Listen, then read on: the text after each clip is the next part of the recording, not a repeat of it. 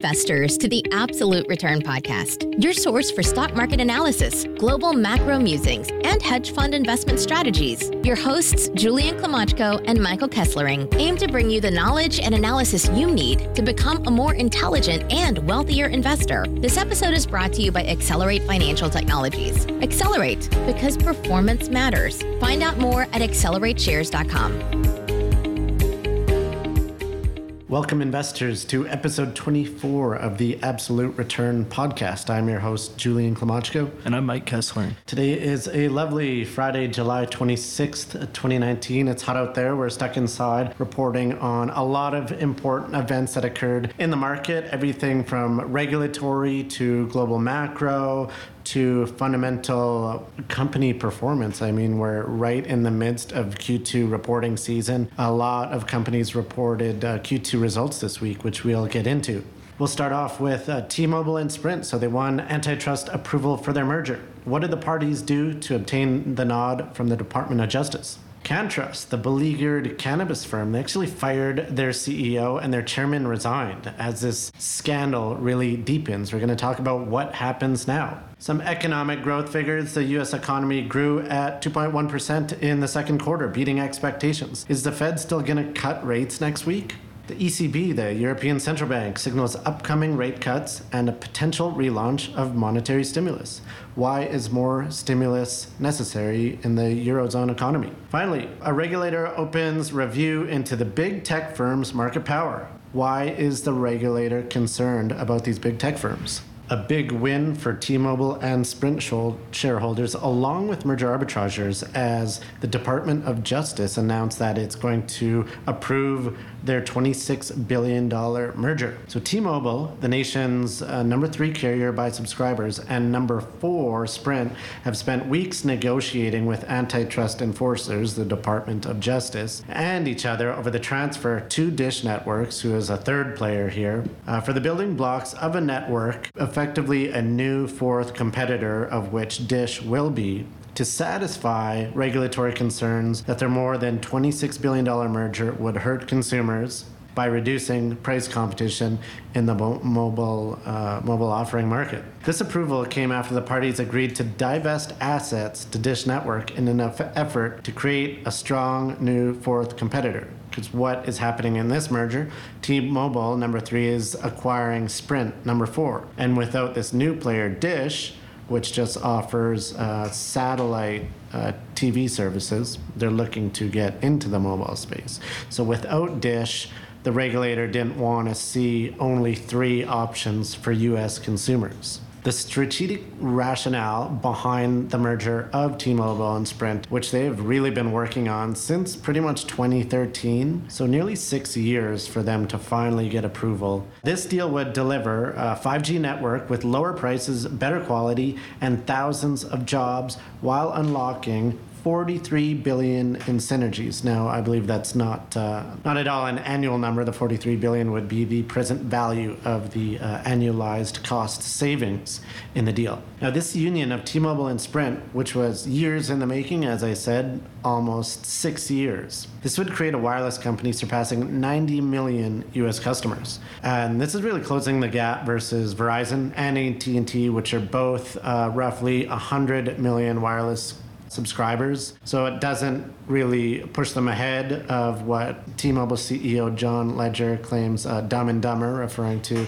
AT&T and Verizon. So they're still going to be number three, but a much stronger number three player in competing against Verizon and AT&T. Now, the Justice Department and five state attorney generals, they stated they're filing a suit to enforce the settlement conditions that also include selling the Virgin Mobile and Sprint prepaid brands and providing With access to 20,000 cell sites and hundreds of retail locations. So that what the DOJ is agreed that T-Mobile and Sprint need to do is really support Dish, divest these assets to Dish such that Dish is a strong fourth competitor off the bat. They're divesting their prepaid brands to Dish and then giving Dish uh, much operating support as it enters uh, the mobile space. In addition to that, Dish has agreed to acquire Spectrum in a deal valued at 3.6 billion And uh, for this prepaid business, they're actually paying $1.4 billion. That gives them 9.3 million subscribers right off the bat. The FCC chairman Ajit Pai and the FCC, the Federal Communications Commission, is another federal regulator in the US. They previously backed the deal a few months ago. They said Friday that the Justice Department settlement, coupled with T-Mobile and Sprint's earlier commitments to deploy a nationwide 5G network, which is why the FCC initially approved the deal, said it will preserve competition and advance US leadership in rolling out next generation networks networks, which was really important to the regulators here. And even, you know, the President Donald Trump wants to see the U.S. become a leader in 5G. And many of the players involved here indicated that this merger was really uh, key to advance 5G in the U.S. Interesting to note that the FCC and the DOJ really haven't disagreed on a deal in decades, I think since the 1970s. So this deal kind of falling in line where they both agreed to approve it. This deal still faces one small challenge. A group of U.S. state attorney generals they filed a lawsuit in federal court in New York to block the merger on antitrust grounds. They argue that it'll cost customers 4.5 billion dollars annually, but I just you know I don't really see this as blocking the deal. It could add to some delays, but ultimately they typically fall in line with the federal regulators. Nonetheless, market participants, uh, shareholders of the two companies really liking it. Sprint up 7.6 6% on the news today. T Mobile up 5.2%. So, really positive news in the mobile space for Sprint and T Mobile with the DOJ approving their merger. What are your thoughts on this regulatory action? When I saw the news this morning, I also saw a tweet that pointed out that when Legere took over T Mobile, they were the number four player that had poor infrastructure and retail locations that couldn't even sell the iPhone, and now they've surpassed the number three player and also convinced regulators to allow a 3 4 merger. So, if you would have asked investors back when he took control of T Mobile, if he was going to be able to do something as drastic as this, I mean, that's that's pretty crazy performance. And then he's also compounded returns for, for investors in that in that time frame as well. One other aspect, uh, and I mean, obviously the DOJ, they, as you had mentioned, they were really concerned with the rollout of 5G networks. So that was a big aspect, is that they believe that they can roll this out faster because of the merger.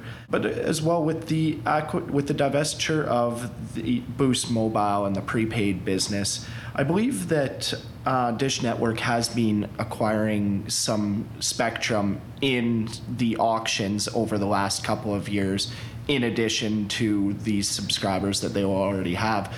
You know, do you want to comment a little bit on the strength of this fourth player that that is now being created created? Yeah, it's interesting to talk about Dish because it's its uh, founder and CEO Charlie Ergen. He's a quite an interesting character. I know he back in his younger days he was a professional card player and he's well known in uh, deal negotiations for being quite difficult and bluffing. So a real savvy negotiator and uh, some interesting history. Dish actually bid on Sprint a while back, way back when uh, SoftBank acquired a controlling stake in Sprint. Uh, so SoftBank had had a friendly deal to acquire its con- controlling stake in Sprint. I believe this would have been maybe 2011 in that range so call it seven, eight years ago. And, and uh, Dish came over the top, lobbed in a much higher offer, forcing SoftBank to pay a materially higher price for their Sprint interest. So, some interesting dynamics between those firms. And for a long time, as you indicated, Dish has been acquiring a lot of spectrum fueling market speculation that they're going to get into the mobile business at some point because their satellite TV business is really in long term decline. Everything's going to streaming, and so they're looking for areas of growth. So they focused on the mobile sector, and they had long been a rumored bidder of T Mobile. But as T Mobile's fortunes have really changed, as you indicated, since John Legere came on as CEO in 2013. He's really just absolutely crushed it. I think his performance as a CEO has been legendary, Hall of Fame worthy. He's certainly one of the best CEOs in American business. Today. And most interesting. Oh, yeah, quite the character. I encourage everyone to follow him on Twitter. Very entertaining guy uh, especially on their conference calls and just berating his competitors, making fun of their results. And you know, he he also walks the walk as he talks about them because their results have been nothing but outstanding. Uh, as you indicated, tremendous results. The stock has compounded 30% annualized since he became CEO uh, in 2013, which is pretty tremendous performance. And operationally, T-Mobile has just been, you know, absolutely kicking ass there. I believe their stock hitting a new all-time high today, uh, not just on the uh, positive deal announcement, but also uh, continually exceptional uh, quarterly results, which they just reported yesterday. And so all things going very well uh, at T-Mobile, and they're looking to consolidate Sprint there, and Dish becoming a fourth player in the business. Another thing I wanted to touch on is as a merger arbitrager, you look how this deal, what it was structured like when, when it got announced. And as I indicated, there had been rumors over the past six years of these two parties combining. They actually had two false starts where the government indicated, no, we're going to block this deal. Don't even bother. Don't even bother officially announcing it because it's not going to get approved. You look over that history. Now you look at how, you know, they officially announced the deal last year as a merger arbitrager, you you're trying to gauge the risk of the deal or the chance of success of the deal actually closing, the deal, the risk of the deal falling apart, and uh, you look back at it, and really no one could have ever thought uh, this is how it would go in terms of Dish coming in, them creating a new fourth player with all the, these asset divestments to Dish. Uh, so it's really interesting from that perspective. And basically, what an arbitrager would do is, you know, look at the risk reward uh, basically on the first day where there's all that liquidity and establish a position on that and basically play those odds that something's going to happen in your favor, which certainly was the case here as the parties came to this really uh, interesting, creative uh, divestment agreement to uh, bring Dish in as a strong fourth player into the market and ultimately get approval and look forward to closing this deal in the next few months. So I thought that was a really interesting dynamic there, and we will uh, further see how these companies do in the future. Scandal really deepening at cannabis firm CannTrust. So what happened was embattled cannabis firm CannTrust, they fired their two most senior officials, including the CEO, Peter Aceto. They fired him with cause after media reports indicated that these top two executives, amongst others, knew of the company's illegal production of unlicensed cannabis. The company's chairman and co-founder, Eric Paul, also stepped down after facing demands from the company to resign. Now they have a special committee investigating this whole um, this whole scandal. What they're investigating is the breaches at the firm and these high-profile departures that stem from the special committee receiving new information. So apparently, members of this special committee did not know uh, previously to the media reporting. This management overhaul comes in the wake of evidence showing that both Aceto, the CEO, and Paul, the chairman, were made aware of the illegal activity at one of CannTrust's facilities last year. So to recap on what happened there was federal regulators began investigating CannTrust back in June after a tip from a former employee who turned whistleblower. He alleged that he helped stage photographs in CannTrust greenhouse in Ontario to hide the fact that plants were growing in unlicensed room. Now, since then, new information has come out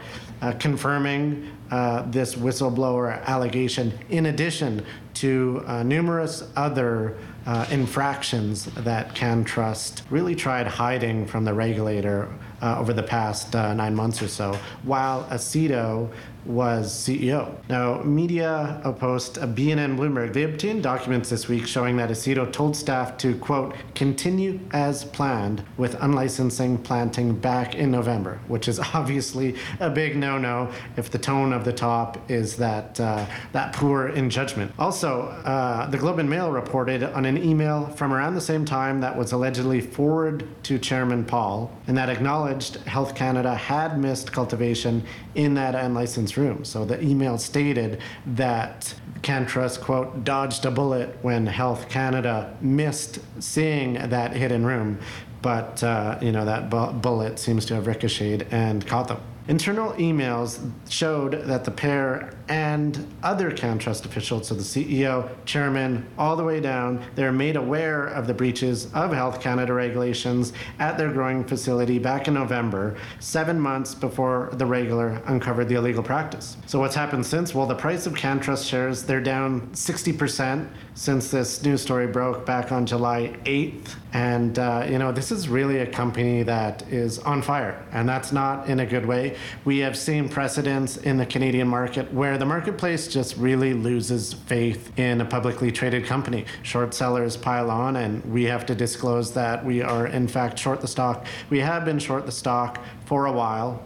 So some disclosure there. But as I stated, a company on fire. Let's look at some precedents. Well, one was Home Capital Group. That was another one that skirted regulations, and uh, their stock price really tanked as institutional investors bailed out of the firm stock and they really questioned the future vi- viability of the company. You also saw it with Valeant Pharmaceuticals, a well known massive blow up. I believe their market cap was $100 billion, north of 100 billion, and they were in fact the number one um, company on the TSX right before that whole story blew up. And a, a smaller pharmaceutical blow up was uh, Concordia. So these have happened in the past, and what we've seen is that after these, um, you know, massive blow ups where market place participants, shareholders really lose faith in the story. You know, more and more bad news comes out, and it seems like they never really recover. None of them, you know, went to zero or bankrupt, but their stock really tanked and uh, really just stayed there. They never seemed to recoup their old highs. Actually, correction, Concordia did go go bankrupt, so that was one that uh, went kaput but uh, Valeant and Home Capital executing turnaround efforts. But I mean, that's probably the best that you can expect for CannTrust here. You know, they're not selling any product at the moment. They put all sales on hold. At best, they'll likely be forced to destroy a large swath of their inventory in the tens of millions of dollars. At worst, some analysts are speculating that uh, they could face regulatory, significant regulatory action on both sides of the border in both Canada and the US, ultimately face potentially uh, losing their license, which uh, would be a death blow to the company. Uh, what are your thoughts on this increasingly hairy situation? Oh, I just wanted to note uh, the Buffett quote. You know, there's there's never just one cockroach in the kitchen. You see one, and then you're sure to meet their relatives uh, in the days coming, uh, which is seems to be what is happening on CannTrust. I mean, the the bad news just keeps getting worse and worse on this file. Absolutely. And regarding Buffett, I mean, with Home Capital Group, he was the one who came in and effectively saved the company with his loan and basically loaning out his reputation to the company. CannTrust, I don't believe, will be as lucky. I don't think there's going to be any white knight that comes in and kind of save saves the day. But you had mentioned that the stock is down about 60%, which is interesting because there still might be um, some downside here, as I believe it was an analyst from 8 Capital had quoted that about 70% of their inventory balance is on hold currently. So there still could be some downside here. Never really know in situations like these. But the as well, the ironic thing is that it's it was alleged, I believe, in the Financial Post that the CEO um, was even shown in a promotional video outside one of the illegal growing rooms in early 2019, which just brings this story to almost comedic levels, right? Yeah, just a total facepalm. And I did watch the video, and it was confirmed that he did record a publicly promoted video in which he is standing being interviewed in front of an unlicensed illegal grow room. Which is very, very ironic. And, and yeah, the other aspect is that they did also they raised 200 million dollars in, in 200 million US dollars in May, and so it's likely that there will be some shareholder lawsuits as insiders did sell about 30 million dollars worth of shares into that offering. So the underwriters of that offering, which includes some of the major Canadian banks, will undoubtedly not be happy about that and may may look at legal action.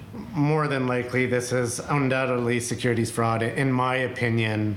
As you indicated, um, CannTrust doing an equity offering, a secondary equity offering of nearly 200 million US dollars just in May. And this was underwritten by Bank of America, Citigroup, Jefferies, Credit Suisse. So clearly, a lot of institutional buyers there at a price uh, probably over double the current share price. And the worst part of this, as you mentioned, the chairman, he was selling stock in this equity offering while he knew about these illegal growing activities. So that is just, uh, you know, many people, I believe, would call that fraud.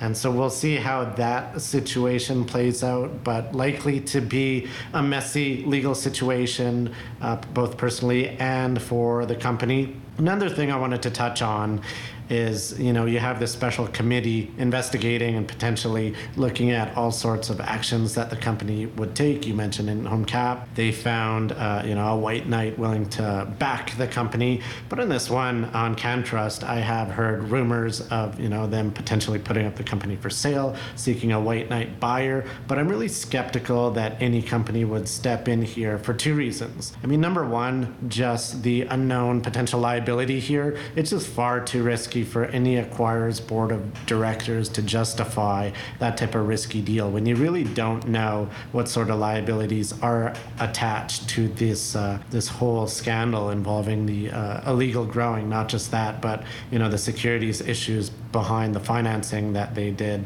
while in knowledge of these illegal activities. And number two, then you look at the entire what's going on in the cannabis industry. A lot of companies have done acquisitions of which they're now paying the price.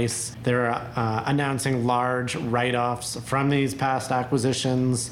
Uh, everything from write offs, their stocks are down significantly because the acquisitions haven't paid off as expected. And then some CEOs are even losing their jobs. The most highest profile being Bruce Linton of Canopy Growth, who actually got fired. Um, and he's really the face of the industry, but got fired for doing too many deals and really not focusing on operational efficiency, which is where investors are really laser focused at this time. So they're really encouraging their uh, their companies not to consolidate, not to do acquisitions at this stage of the game. And so I think that's a, number of trends working against CannTrust as they uh, are rumored to potentially be seeking a buyer. Absolutely. And even if they do lose their license, that would, you know, logically that might take them to the process of bankruptcy. So if you were interested in those assets, you would probably just want the the normal bankruptcy process to uh, to work itself out and then look at the assets. Right, and so where everyone's at here, um, I think generally investors, you know, potential acquirers, even if they're looking at this, everyone's ultimately going to wait to see the results of this Health Canada investigation, which should be,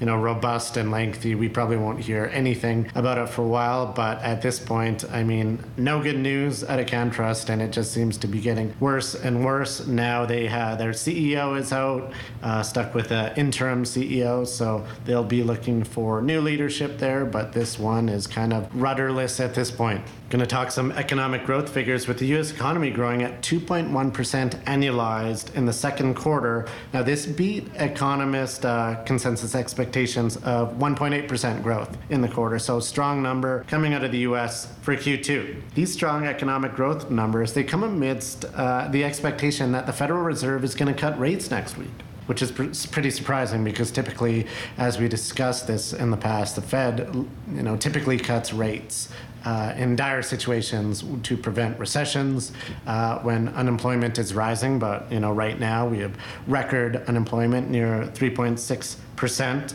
Economic growth figures coming in above consensus estimates. Now, the longest stretch of economic growth in U.S. history. So it's a, a, really interesting dynamic, but it still looks like the Federal Reserve is going to come through with interest rate cuts next week, irrespective of these, you know, above consensus GDP growth numbers. Now it's largely whether they're going to cut by 25 basis points, 0.25%, or 50 basis points. Now the market is pricing in effectively a 100% chance of a cut next week. Uh, they're pointing to 83% chance of the 25 basis point cut and a 17% chance of this 50 basis point cut. So the effect that the strong economic growth number did have was reducing uh, the market odds of that more aggressive 50 basis point cut coming through next week. Now, looking at all the components of uh, the GDP figure, it reflected uh, increases in consumer spending and government spending, while inventory investment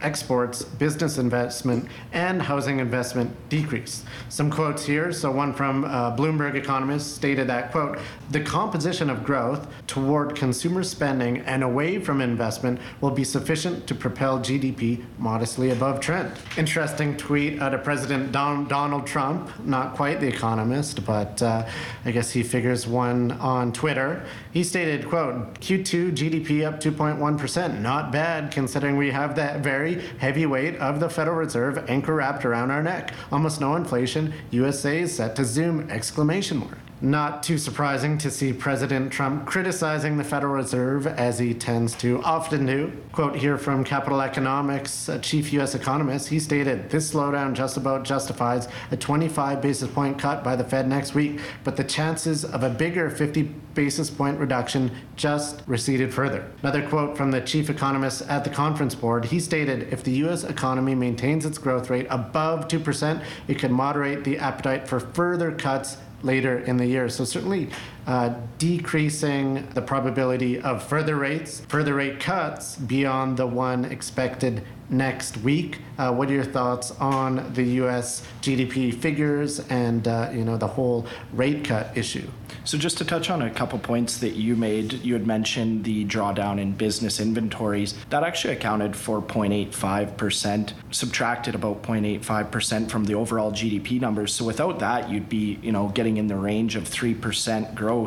And that's kind of a transitory issue. It's likely to reverse in the next quarter. The other aspect is it's interesting that Trump made those comments as you could argue that his the impact of him with the trade wars has had a, a way larger impact than the Fed as over the last quarter, exports actually fell 5.2%, while imports grew slightly, which was, is just expanding the trade deficit that, that Trump always complains about with the US, which is really just a direct causation of his trade wars. The other aspect is that consumer spending, you had mentioned that it was up, it was actually up 4.3% in Q2 versus 1.1% in Q1. And we are going to be talking a little bit about some of the large tech companies but that is being seen in the Q2 results from some of these consumer facing tech companies where there is con- strong consumer demand. And just as a reminder, consumer, consumer spending does make up about two thirds of the US economy. So that is a re- has a really big impact on GDP numbers. One thing that I wanted to talk about here is the Fed's dual mandate, the Federal Reserve's um, dual mandate. One is uh, maximum employment, and you look at the figures there, and, and US unemployment rate rate really near all time lows. So, you know, check the box on uh, satisfying um, that portion of the requirement. It's hard to argue um, that they're not at full employment. Um, they're not seeing it through the inflation numbers, which they typically would see. Um, with full employment, you typically tend to see higher wage growth than is happening. But I mean, the unemployment figure kind of proves that um, there's a lot of uh, a lot of people in jobs right now and really no issue with unemployment. And then the second really is uh, stable pricing. And they talk, talk about stable prices with respect to uh, CPI or consumer price index inflation. They, tar- they generally target 2%. Uh, inflation has been near there, but not quite but it really makes you wonder are rate cuts justified here? I mean the, s&p 500 dow jones nasdaq all at or near all-time highs. Markets have been doing very excellent but they're framing this rate cut as a quote insurance cut. Basically they're trying to counteract any economic weakness that is largely coming uh, internationally.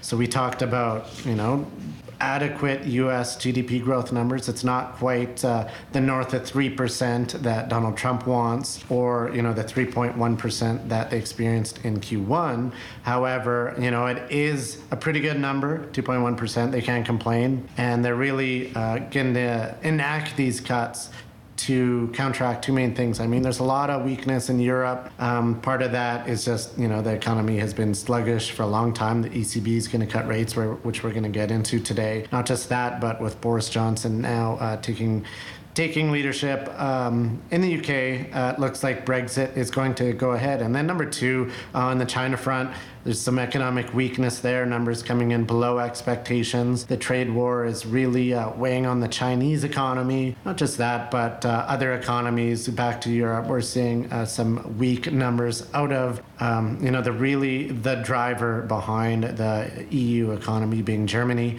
Germany's coming out with some pretty weak economic figures there. So the Federal Reserve really framing this upcoming rate cut, which is going to happen. I think it's likely going to be 25 basis points, but I'm sure we'll be talking about this next week, really framing this as more of an insurance cut and so it's not necessarily another entire cutting cycle. Who knows, could be one and done.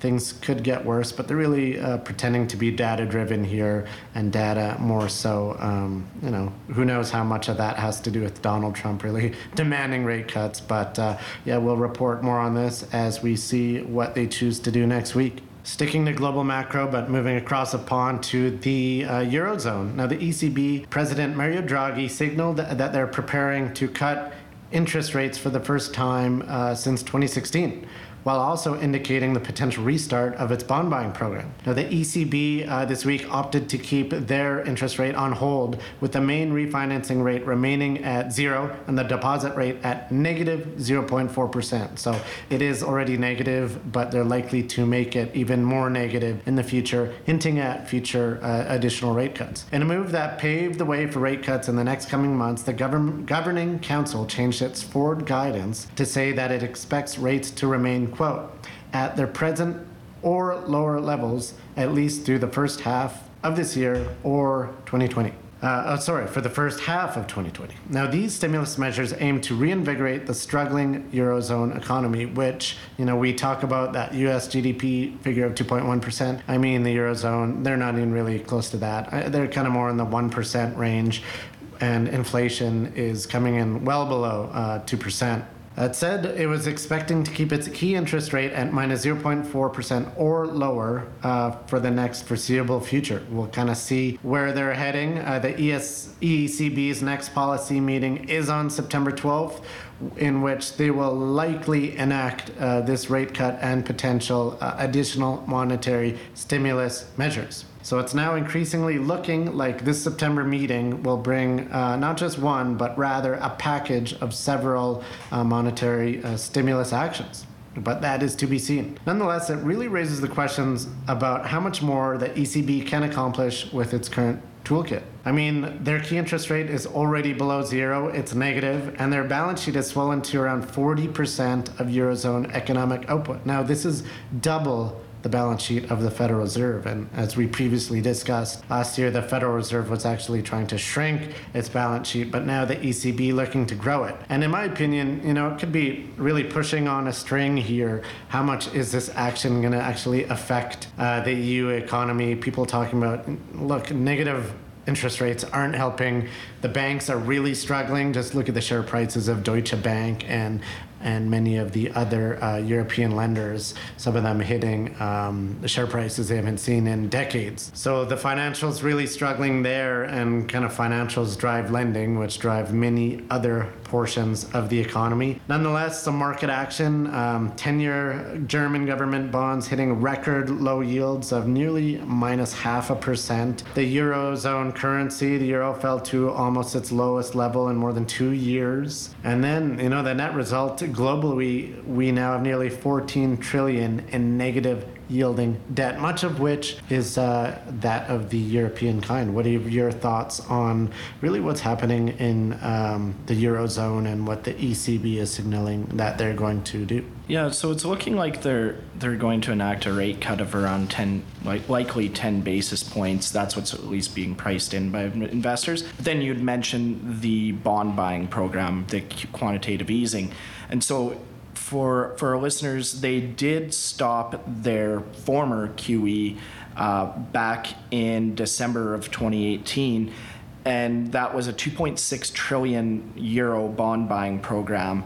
Um, and they had stopped that amid some signs that the region was recovering. And now, if they do enact this again, the really crazy thing about this is that they'll have to alter some of their, they are self imposed rules, but they will have to alter them that will allow them to own more than 33% of any individual government's debt. So when you talk about the Fed unwinding some of their balance sheet, this creates a real problem for in the future when they are wanting to unwind some of these positions where they hold, you know, upwards of 30% of a country's debt. I mean, that's going to that you would think that would take a very long time to to get off their balance sheet if ever. Yeah, not just that, but you look at what's happening in the market. We're seeing, you know, record bond prices um, as shown by their negative yields. And you think about it, well, who's crazy enough to uh, buy a negative yielding bond where it guarantees a loss in principal? Well, you think that you know the ECB is coming in buying up all the bonds. You look from a supply and demand uh, perspective; they're really increasing demand, and you know everyone else is forced to get really poor prices. What happens when uh, all of that reverses? And what, what is kind of confusing to some market participants is, you know, they're increasing their bond buying, but you know, many yields are already negative, as we indicated. You know, everything from Germany to Portugal to France, they all have negative yielding bonds now. Um, is getting more negative going to help, right? Um, so I think that. Uh, potentially all this market manipulation, it's really just not having the desired effect of increasing inflation and, and increasing economic growth just because things are so warped. It's really hard to have things function normally when. Um, you know, it's really bizarre when you have all these negative yields. It really distorts the capital markets, really distorts the capital allocation process, really distorts you know the lending process of banks looking to lend to businesses that uh, ultimately that's the productivity growth that drives economic growth. And uh, you know that whole process has really been uh, broken by central bank actions in my opinion here. So it's really interesting. There's clear evidence that what they have been doing hasn't been working. So they're now just going to keep pursuing that. And it's really quite the head scratcher in my opinion. Lastly we just wanted to touch on some uh, regulatory actions from the department of justice. What they did this week they announced a broad investigating into what they call leading online platforms to see if they have been engaging in, quote, practices that have reduced competition, stifled innovation, or otherwise harmed consumers. The regulator didn't name which companies they're investigating, but it's pretty much known that they're looking into Amazon, Facebook, and Google parent Alphabet. Now, the DOJ said in a statement that it would look into, quote, widespread concern expressed about search, social media, and some retail services online. So that's really foreshadowing look, you know, it's Amazon, Facebook, and Google that we're really going to focus on here. Uh, another uh, interesting quote from you know a different part of the government is actually from U.S. Treasury Secretary Steve Mnuchin. Had some uh, choice words from Amazon.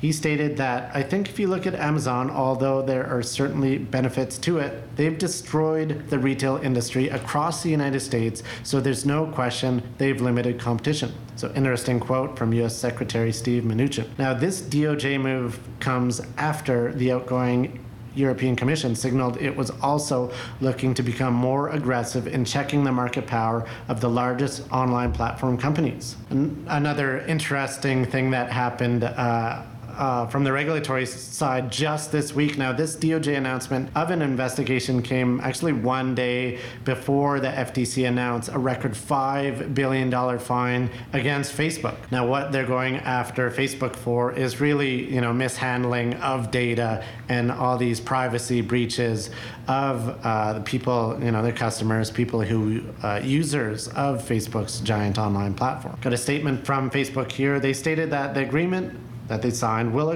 will require a fundamental shift in the way we approach our work and it will place additional responsibility on people building our products at every level of the company. It will mark a sharper turn toward privacy on a different scale than anything we've done in the past. But I mean, you know, you got to really take these actions by Facebook with a grain of salt. They're just so tremendously profitable. And the reason they are profitable is because, you know, they really don't give a damn about anyone's privacy. They're really harvesting everyone's data, selling it for top dollar. And you know, when you look at the results, their quarterly results, Q2 results, which came out this week, 16.9 billion in quarterly revenue, which is just mind blowing, up 28% from a year ago. So they're enormous, have tremendous market power, and still growing like a startup, growing like crazy, 28% year-on-year revenue growth. They also posted 2.6 billion in profit. Now this reflected a 2 billion charge as part of its 5 billion settlement with the FTC, the Federal Trade Commission, and Facebook stock up 60% year to date. So the market is liking what they're doing, irrespective of this massive regulatory clampdown, the coming after them more often uh, with the DOJ announcing this new big investigation, not just into what we see as Facebook, but also Amazon, Google. You know, Amazon dominates search, Facebook dominates social media, Google or Amazon dominates retail, Google dominates search. You know, really cracking down on the dominance of these massive online platforms. What are your thoughts on the regulatory action here and just you know the continued just wild, wildly profitable results of these dominant tech companies. Yeah, first with regards to Facebook is although they did have this large settlement, it really doesn't change anything with regards to how they what they're able to capture for data or their advertising model. So, in terms of their ongoing profitability, that won't really change. I just see a lot of lip service coming from Facebook um, saying that they've been slapped on the wrist and that they've learned their lesson, but there really isn't too much to change anything moving forward. Another aspect that I found interesting was just the interaction between the DOJ and FTC or lack of interaction. You know, this is really, you know, the DOJ now going after where there's some debate over what purview, what regulatory purview these tech companies come under, whether it be the DOJ or FTC. And then as well, you know, like this is a reactionary move really by the US, by the DOJ, uh, after the European Commission said in April that they were going to uh, lower the bar for companies deemed dominant players and subject them to stricter antitrust rules, where Trump came in and said that the US should be handling this, not Europe. And then finally, the one last thing I'd like to point out is that of those names mentioned from the tech companies, so Facebook, Google, Amazon, and I did hear Apple being mentioned as well, but really just the main three, is that Microsoft is noticeably left off this list. And so if you would have asked somebody, you know, in uh, five years ago, maybe 10 years ago, if there was going to be antitrust you know concerns with any of the tech companies you would have said microsoft as some of our listeners will remember back in the 90s you know microsoft had one of the most famous antitrust cases you know in history. And so uh, the, the fact that they aren't being you know have no concerns in this is quite interesting and quite a shift. Certainly and on the facebook front as you indicated, they, you know, it probably is lip service, and their attitude has always been to move fast and break things. And as we previously discussed, this whole Libra cryptocurrency, I mean, you know, that's kind of a facepalm moment. They're act, just really just asking for more regulatory scrutiny, and, and it really just shows how much they care about authorities, which is very little in my opinion. Um, you know, they're they're continuing continuing to operate as they like. They're tremendously profitable, tremendously powerful. And you got a question, you know, is there some regulatory capture here? Just because these big tech companies spend so much uh, on lobbying the government, um, you know, and they have such control of their market. They're so entrenched. Um, you know, is there any stopping them at this point? I guess we'll see. But uh, you know, I don't think this DOJ investigation will amount to all that much, as you indicated. They previously went after Microsoft 20 years ago. Uh, now you look at Microsoft, trillion-dollar company, uh, as dominant as ever, um, but clearly facing new competitors by the likes of Amazon, Facebook, Google, Apple.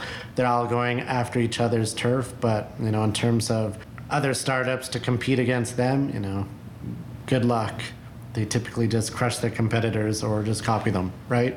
And that's it for episode 24 of the Absolute Return Podcast. If you enjoyed it, as always, you can check out more at absolutereturnpodcast.com. We will be back next week with a new episode, so look out for it then. In the meantime, check out our older episodes, leave us a review if you'd like. We'll chat with you next week. Cheers.